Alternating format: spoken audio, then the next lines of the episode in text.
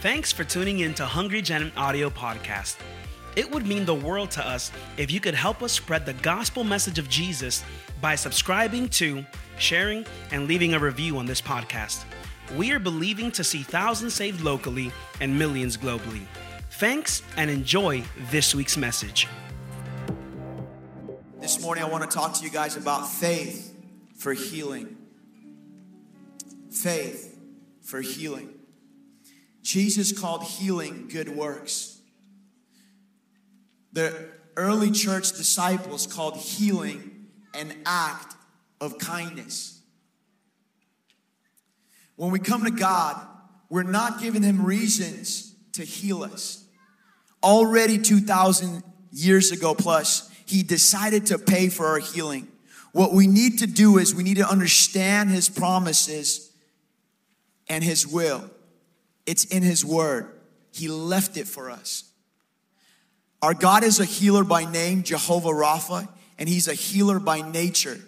God heals because it's His goodness, it's in His compassion to heal, it's in His kindness and mercy to heal. Healing is not our idea, healing is God's idea. Even before Jesus came to earth, God made up His mind to heal us. 700 years before Jesus was even born, Isaiah prophesied that by his stripes we are healed. God healed in the New Testament and God healed in the Old Testament. Now, you will not get healed because you are good, and you will not get healed because you're bad. You will only get healed because of what Jesus Christ did for you and did for me. Come on.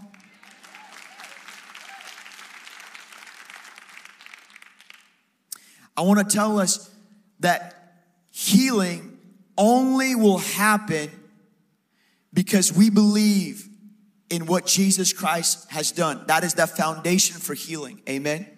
And healing happens by faith. Somebody say, healing will happen by faith. So, it's not by our works. If you have your Bible, you can open up to Acts chapter 3, verse 12. This is the story where Peter and John, he heals the cripple at the lame at the gate. And Acts 3:12 says this, so when so when they saw it, so when Peter saw it, he responded to the people and said, Men of Israel, why do you marvel at this? Or, or, why do you look so intently at us as though through our own power or godliness we made this man walk? Peter was saying, Look, it's not our works, it's the works of Christ. It's not even our godliness. You know, I want to help you guys, some of you guys here. You don't have to earn your healing. Not by your holiness you will be healed. Not by your righteousness you will be healed. You will be healed by the righteousness of Jesus Christ. Now in Acts 3:16 it says, "And his name through faith in his name has made this man strong whom you see and know." Yes, faith that comes through him has given him this perfect soundness in the presence of you all. Healing will only occur by faith. Church, our God is a faith God. God requires faith from us. Hebrews says it like this it's impossible to please Him without faith. Now, faith is simple. Faith is simple. It's coming to God it's coming to God for His help and believing that He will and able to help us. Amen. So, in order to be healed or to, to receive healing or to pray for somebody for healing, it takes faith and then it takes action. Somebody say faith and action.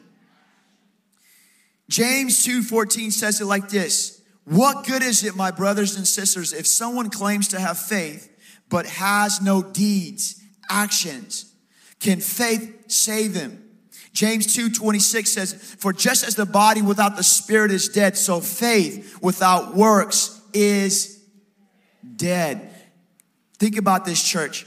You can have genuine faith, but if you don't step out on what you believe, if you don't exercise the faith that you believe on the inside, it is dead, meaning no good, meaning not helping you. Faith and action produces the miracle. Amen. And the third one I want to talk about is if you're going to ask God to heal you or if you're going to pray for somebody for healing, then you must be all in. Meaning you must trust him and not be double minded, not be on the fence. James 1 6 7 says it like this, but let him ask in faith, nothing wavering. That's the New King James Version. NIV says it like this, but when you ask, you must believe and not doubt, because the one who doubts is like a wave of the sea blown and tossed by the wind. That person should not expect to receive anything from the Lord. People that doubt are people who don't know or understand what God's will is. Deep down in their heart, they don't know if God wants me well or if God wants me sick. Maybe God is teaching me something through this. They don't have one belief, they have many beliefs. They are double minded. They are not sure on the inside if God is wants to heal him or he doesn't want to heal him. So they're double minded. They have many, many, many they're going in different directions on the inside. In order to have firm faith for healing, you need to understand what God's will is for you. Amen. How will you have firm faith if you're double minded on the inside?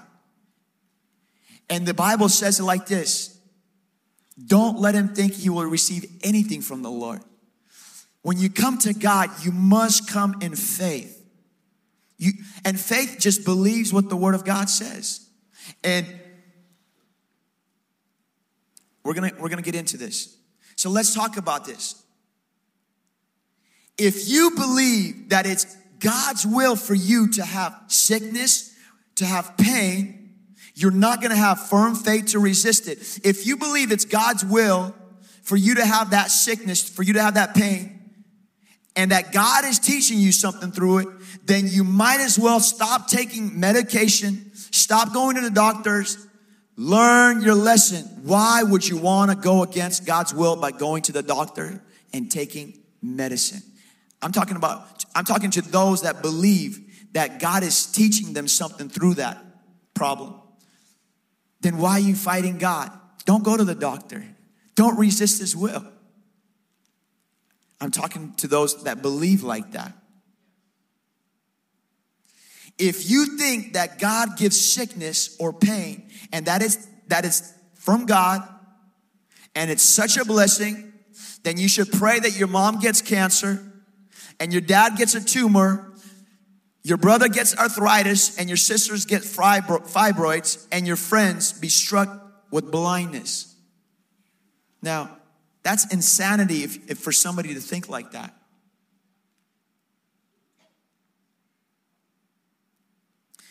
But we know that deep down inside, even of each one of us, God didn't, God put life on the inside of us that, that wants to live. Amen? Just that drive for life on the inside of us. This is what we're gonna do we're gonna look at what God's will is. We're gonna look at what God's will is. He left it for us, it's in His Word. The Bible calls it the Old and the New Testament. Now, you know what the word testament means? It means the will. For example, I have a baby boy, just five and a half weeks old. Come on, firstborn. So excited. Now, listen to me carefully. I'm as a father, when I will pass away, I will leave my baby boy my will for him, meaning his inheritance, whatever he will inherit after I leave. Whatever I have left, I will will it to my baby boy. And so God willed his perfect will for you and for me after he left the earth. What we will inherit. The Bible says a good man leaves an inheritance for his children's children. Do you guys know that our God is a good man?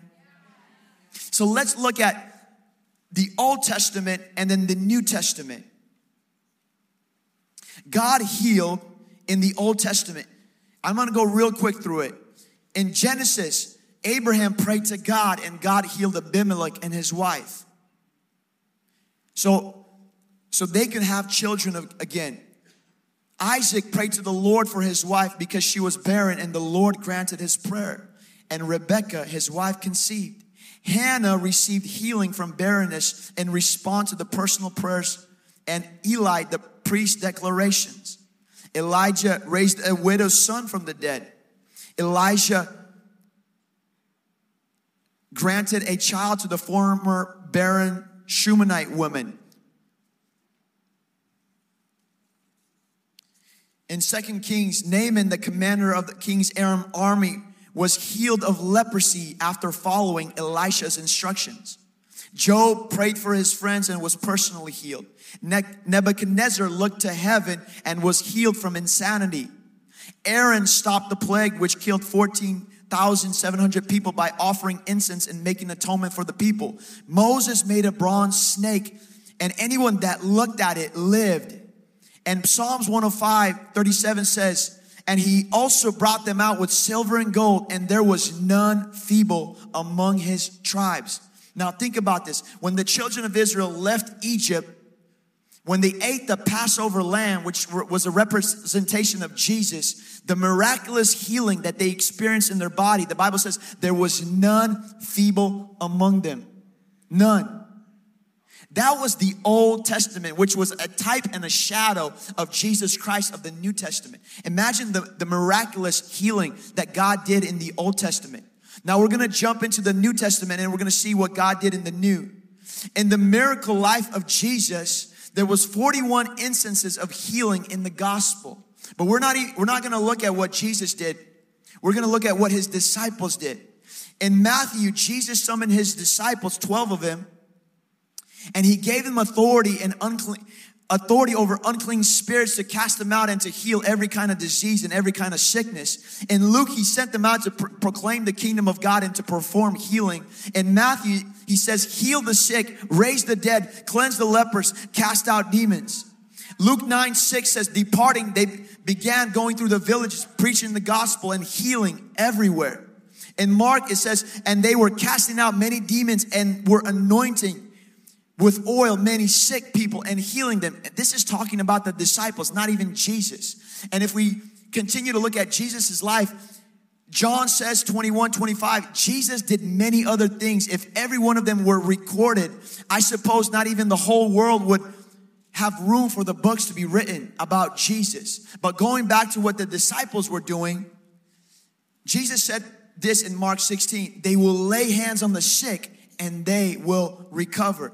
Acts 4, the disciples' prayer was extend your hand to heal, that signs, wonders would take place through your holy servant Jesus. Acts 5.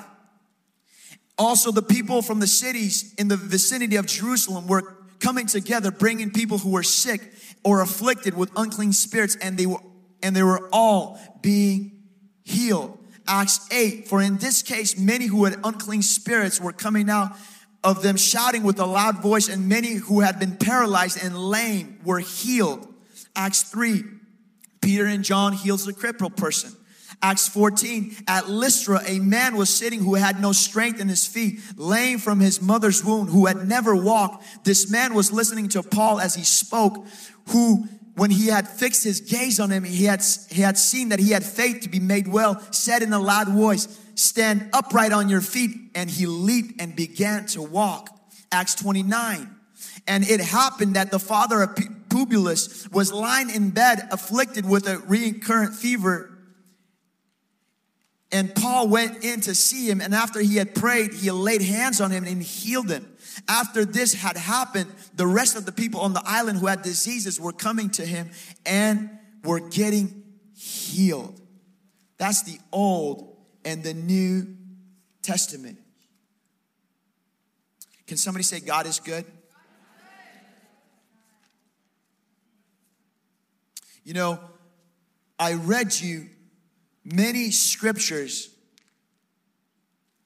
because faith comes from hearing and hearing comes from the Word of God.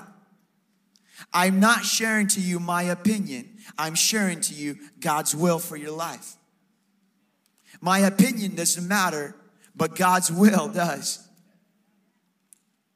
And His will is only grounded in His Word. Now, let's go back to look at the life of Jesus. When Jesus walked on earth, He didn't give one person a sickness or a pain.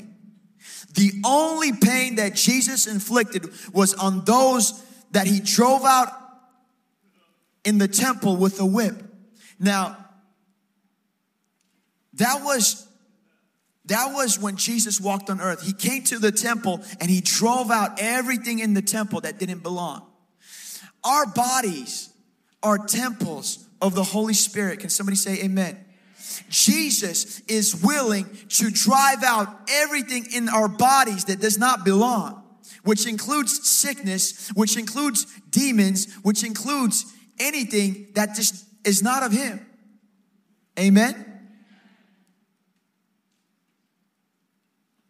Why would Jesus give you a sickness or a pain when He took it upon Himself in Isaiah 53?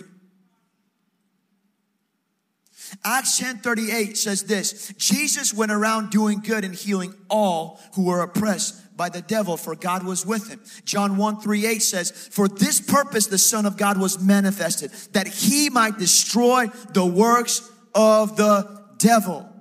I'm speaking these words because I want you to get grounded inside of you so you don't be double minded. So when it comes time for you to pray for healing, you can stand firmly in faith and not believe the lies of the enemy that's telling you, well, maybe God is teaching you something through, or maybe it's God's will for you to remain in this condition.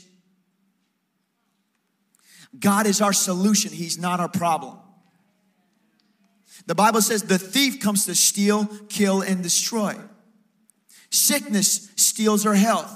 Pain steals our strength. It takes our money. It takes our time. It takes our, our, joy. It puts a strain on relationships. It stops a person from working, from providing for his family. You think that's God's will?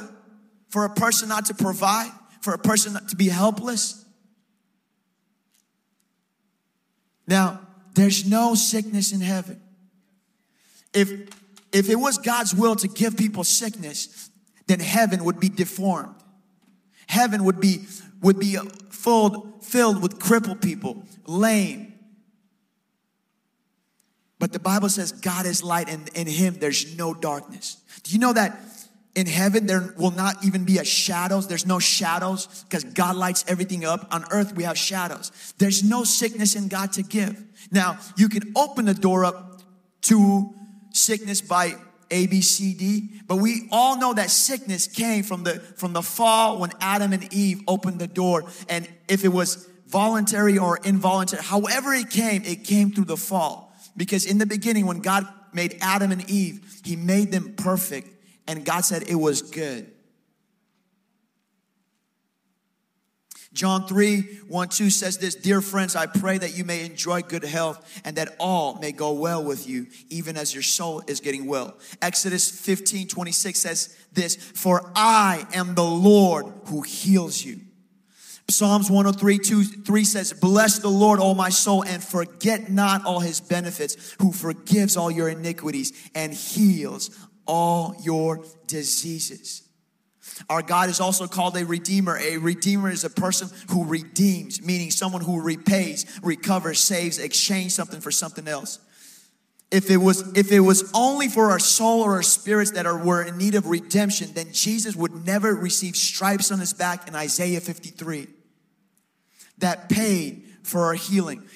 Now, God in Jesus Christ, when he came down You know, on the cross, Jesus Christ paid the price for your sins and your salvation.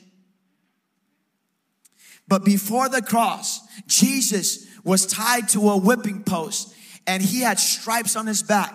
Now, God didn't need to stop by that that pit that car stop or whatever however you want to call it. He didn't need to do that. But he did it because he wanted to redeem not only your sins, not only your salvation, your internal salvation, but he also wanted to redeem your healing in your body, emotional, spiritual, physical. The crown of thorns were for the curses. He made those pit stops because in his atonement, it was the full package deal. Amen. It was not just salvation of soul. I mean, not just salvation for the forgiveness of sins. Now, you see, church, we have such a strong faith to believe God for the salvation of souls. How many of you guys in here raise your hands if you believe that it's God's will to heal I mean if it's God's will to forgive everyone of their sins lift up your hands if you I mean look at it look around look around see you deeply believe that God, I'm, I'm, talking about deeply in your heart, you believe that it's God's will to save everyone. But how many of you guys believe it's God's will to heal everyone? Okay, a lot of you guys are raising it up because you you heard my message. But if I if I told you that before my message, a lot of you guys probably wouldn't lift up your hands. See, we develop firm faith for salvation, but we need to develop firm faith for healing.